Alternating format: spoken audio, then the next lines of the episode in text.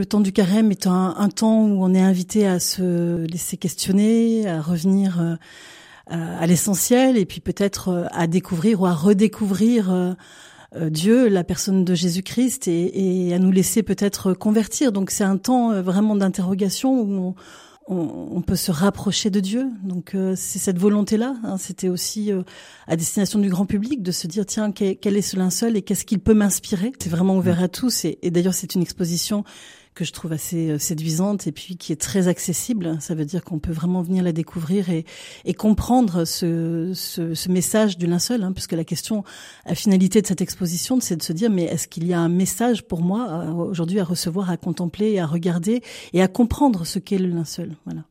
Le linceul de Turin, ben en fait, c'est une pièce de tissu, une pièce de lin qui mesure 4,10 m de long et 1,10 m de large et qui porte l'empreinte d'un homme mort crucifié. Voilà, alors c'est une image unique au monde. Personne n'a pu expliquer à ce jour la formation ni comment elle s'est produite, voilà.